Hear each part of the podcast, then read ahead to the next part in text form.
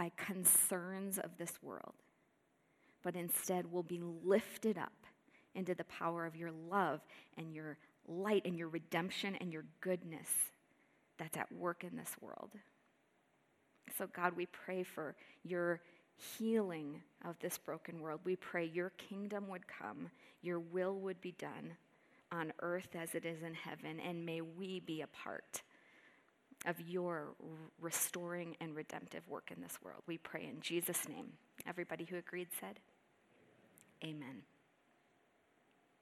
I have a question for you. If you were particularly worried, if you were especially full of anxiety, and I said to you, I have one of two options for you. I will make a way for one of two things for you in your anxious and worried state. The first option is I will fully fund a week in Maui on the beach. Okay, that's option one. The other option is you can go sit in the corner and experience total peace. Which one would you take? Week in Maui? Or sit in the corner and experience total peace? Here's why I ask you that. We all wrestle with worry, with anxiety from time to time in different ways. And typically, what we do about that is we look for external fixes. We say, if I could just make time for a massage this week, or a pedicure, if I could just get a vacation lined up, if I could just carve out a night to sit at home and have some downtime, watch a show, then all will be well. We tend to approach our worry with this idea that if we just externally could line things up or secure that next job or get that amount of money or get that next connection with someone who will help us down the path we want to go. If that external thing could be true, I won't be worried anymore. I won't be anxious anymore. But when we, in this series, come to this idea of worry and anxiety, the Bible provides a very different map, a very different path. And it is not so much an external changing of the chairs on the deck as it is an internal journey. It's an inward journey. Dallas Willard says, if your soul is healthy, no external circumstance can destroy your life. If your soul is unhealthy, no external circumstance can redeem your life. So in this series, we are just basically asking the question, how can we get from the cliff of anxiety and worry to the peace of God that the Scriptures talks about? And we're following Paul's instructions, the Apostle Paul in Philippians chapter 4, where he instructs us to think on certain things. Consider this passage again with me. Do not be anxious about anything, but in every situation, by prayer and petition, with thanksgiving, present your requests to God. And the peace of God, which transcends all understanding, will guard your hearts and your minds in Christ Jesus. Finally, brothers and sisters, whatever is true, whatever is noble, whatever is right, whatever is pure, whatever is lovely, whatever is admirable, if anything is excellent or praiseworthy, think about such things. Whatever you've learned or received or heard from me or seen in me, put it into practice, and the God of peace will be with you. Now that passage right there, those words, whatever is true, whatever is noble, whatever is right, that is our map for October in this series. Last week, Tim talked about what does it mean to think on whatever is true, rather than the stories we make up in our head that make us very anxious. Today we're talking about whatever is noble. Now, if you look at the word noble and you just ask Webster's dictionary, what does noble mean? It will tell you this. noble, belonging to a hereditary class with high social or political status, aristocratic. So we say, like, that person's from a noble family. I think what the Apostle Paul is saying when he is saying, think on whatever is true, whatever is noble, has to do with how you view yourself and others. Because how you view yourself can lead to great worry. We are constantly seeking honor, seeking recognition, seeking approval, seeking acceptance in places where it cannot ultimately be found, and it makes us anxious. It makes us worried. So we're familiar, many of us, with that term identity crisis, which was originally coined by Erik Erikson in the 50s. But basically, it's this idea. To have an identity crisis is this idea that along the development path of life, there are these crucial points where we are developing, where we are maturing. And that process can be stunted, and the result is I have an identity crisis. And when I have an identity crisis, I am unsure of who I am, where I belong, what I'm to be doing. When it's very extreme, it causes people to be just socially aloof, maybe even destructive in what they engage in. But we'll kind of throw that phrase around, identity crisis, and maybe it's not a true identity crisis, but it's a little bit of an identity crisis. Because the reality is, this is a battle for all of us from time to time, particularly in times of transition. We become anxious and fearful because our identities rest in another person's opinion of us. And so we have to secure that, otherwise we fall into this identity crisis. Just to illustrate this, we're going to look at two songs in pop culture right now that you'll probably be familiar with. And they just represent how our culture and our world is drowning in this sea of positive thinking. You're worried? Just think positively of yourself. You're feeling anxious? Just remember how great you are. So first illustration is this one from Taylor Swift. Let's take a listen.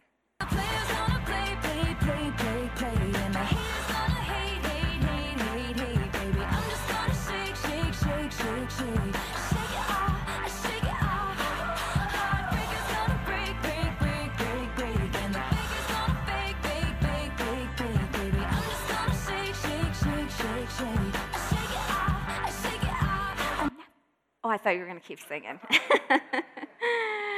So, love this, right? I know we love the song, right? You could just sing the whole thing with me right now. But put on your philosophical, theological lenses just for a minute. Okay, the message of the song.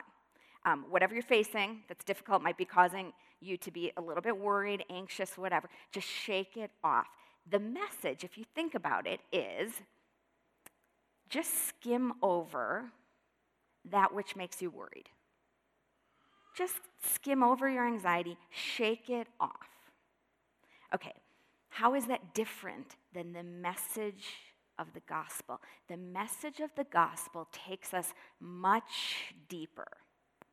It's not a skimming over. The message of the gospel is like this. I am, on one hand, I'm so lost. Christ had to die. Whew. On the other hand, I'm so deeply loved.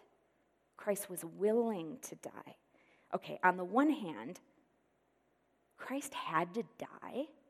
That humbles me, keeps me from arrogance, keeps me from superiority. Whew.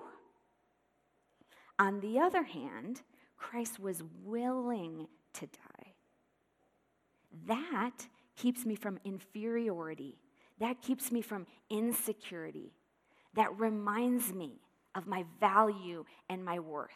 See, the message of the gospel takes me much deeper in my moments of anxiety. Okay, here's just one other example. Consider the lyrics from this song. Let's take a listen. You can sing along if you want.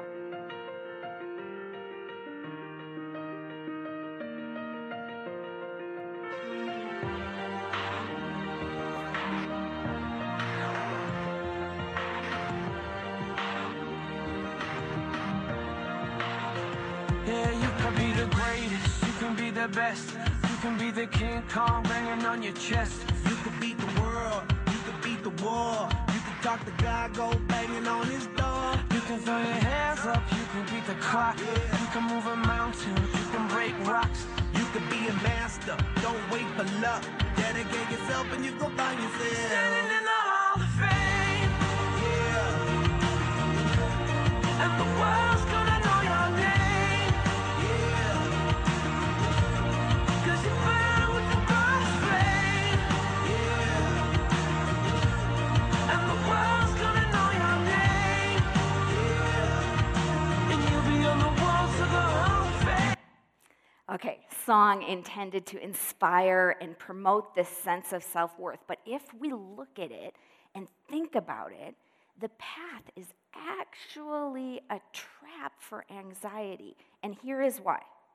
Because basically the message of the song is saying, your self-worth is achievable by literally being more impressive than anybody else.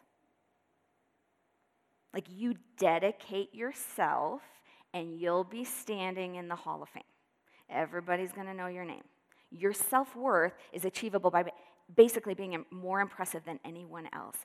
And that might fuel like a temporary sense of optimism, but it leaves us with this task, this tall task of achieving our worth and our acceptability. And some of you know you can achieve that dream and still be miserable inside. You can get to Maui for a week, on the beach, everything included, and take your anxiety right there with you. The message of God is totally, utterly different. Focusing on what is noble is to focus on the truest thing about you, is what God says about you. What God says about you is this: in Christ, you are two things. Number one, you are a beloved child. Number two, you are a co-heir. In other words, you are noble. You have basic human dignity. You are loved and valued and esteemed, not because you proved your worth, but simply because of who you are. Consider this passage in Romans 8, which says this: for those who are led by the Spirit of God are the children of God. The Spirit you receive does not make you slaves so that you live in fear again. That's the old way. Rather, the Spirit you received brought about your adoption to sonship, and by him we cry, Abba, Father. The Spirit himself testifies with our spirit that we are God's children. Now, if we are children, then we are heirs, heirs of God and co-heirs with Christ, if indeed we share in his sufferings, in order that we may also share in his glory. Learning our true identity and spiraling deeper and deeper into that, learning that we are a beloved child and a co-heir, that is not something we earn. It is something that we realize. We realize it as we meditate on and think on such things, as Paul says. And that is the Scripture's plan for moving from the cliff of anxiety to the peace of God. Brennan Manning shares this story, fictional story, in his book Abba's Child. Basically, the story is that there is an Irish priest who is on this walking tour of a rural parish, and he comes along a peasant on the side of the road who is praying. And the priest says to the peasant, you must be very close to God. And the peasant looks up, thinks for a moment, and then smiles and said, yes, he is very fond of me. What is he doing? He is meditating on, he is thinking on such things, he is considering his nobility, that he is a child of the Most High King. No matter what's happening externally, that is the foundation.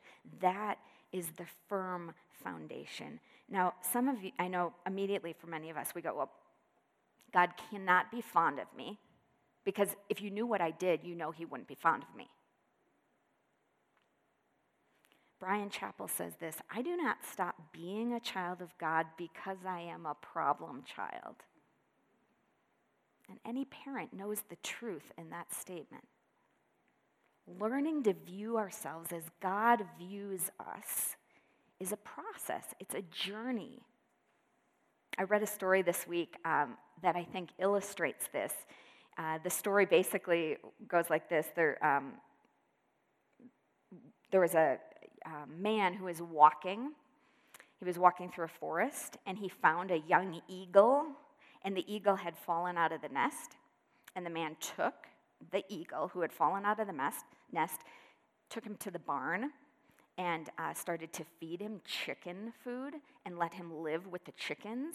And pretty soon, the eagle just started acting like a chicken, was behaving, eating like chicken, acting like a chicken, living with the chickens. And a naturalist came along and was like, why is this king of all the birds here with the chickens? And the guy said, well, I've trained him. I brought him here. I've trained him to live like a chicken. And the naturalist said, no, he still has the heart of an eagle inside. And so the man takes this eagle and holds him up and says, you are an eagle. You are an eagle, and you belong to the sky. So just stretch your wings and fly. And the eagle just doesn't know what to do, and he's totally confused, and he hops back down with the chickens. He starts eating with chickens, hanging with the chickens. And the man's like, no. So he takes him then, not just outside, but onto the roof of the barn, and he holds the eagle, and he says, you are an eagle. You belong to the sky. Spread your wings and fly. And the eagle just is kind of like looking at the sky, looking down, and he is unsure of this unknown self. He is uncertain of the unknown world that could be his. And so he runs back into the barn with the chickens. But the man takes him again, this time to the very top of a mountain. He's like, you are an eagle. You belong to the sky. Spread your wings and fly. And the eagle, trembling, lifts up his wings and with a cry launches and flies. And in the story, it's said that the eagle may have occasionally returned to the barn to see the chickens, may have even thought about the chicken coop with some nostalgia sometimes, from time to time, but never returned there permanently again. And I love that story, because to me that is like such a picture of you and I, that you are made to fly, to soar. The scriptures talk about how those who hope in the Lord will renew their strength. They'll mount on wings like eagles. They'll run and not go weary. They'll walk and not be faint. But what happens is we get so accustomed to living with our fears, our anxieties, our ways of self-promotion, our ways of seeking approval and acceptance, when all along our identity's been given to us. And it is clear, but to learn to live in our eaglehood, that takes learning. That is a process that happens over time. So you could say it like this: spiritual formation is basically the process of learning to live as an eagle and not a chicken. It's the process that takes time to grow into Christ's likeness for the sake of other people. And it's not a one-time thing. That happens over time. David Benner says this: genuine self-knowledge begins by looking at God and noticing how God is looking at us. That is the peasant on the side of the road. He is very fond of me. When you know you are approved in Christ, when you know you are accepted in Christ, you are freed from an anxiety that you didn't even know was the base from which you were living from. Because in that development, you can stop focusing on what other people think about you to the truest thing about you, which is what God says about you. It frees you from a focus on yourself and a focus on what others are going to think about you to truly, actually be free to love. To love others. Bill Johnson says, royalty is my identity. You could say nobility. Nobility, royalty is my identity. Servanthood is my assignment.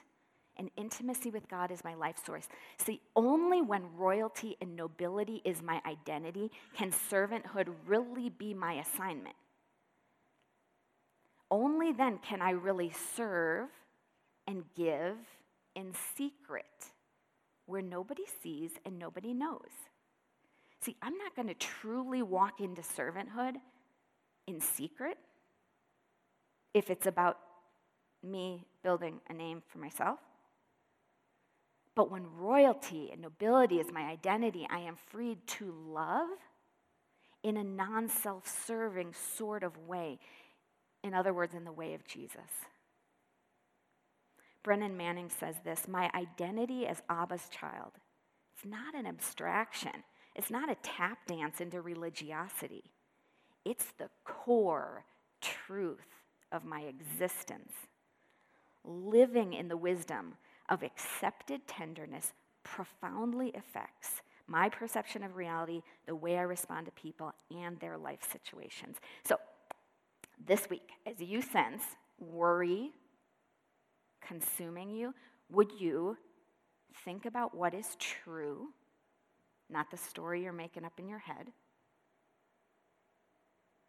And would you think about what is noble? What is noble is this: you are a child of the Most High King. In Christ, you are a beloved child and a co-heir. And you know what? When that is true, and when you experience that oneness with God, you will choose the corner of peace with God to the beach in Maui any day. Let's pray together as we close.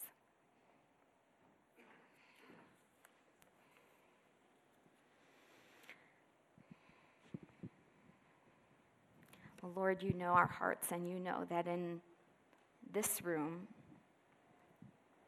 there are many worries, there are many things that we are anxious about. And you tell us, do not be anxious about anything, but in every situation, by prayer and petition, with thanksgiving, present our requests to you. So right now, in this moment, we just take a moment to do that very thing, to lift our requests to you in silent prayer.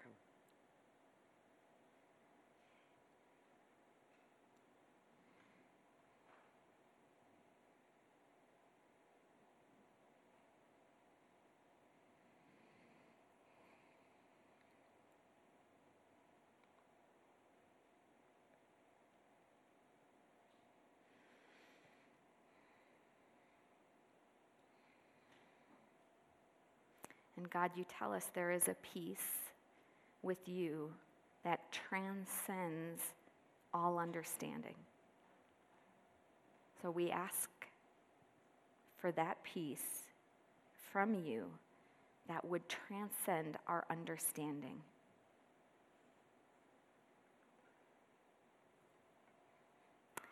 We pray that it would be you, Jesus, who would guard our hearts and our minds as we focus on what is true and what is noble this week. We pray in the name of the Father, Son, and Holy Spirit. Amen.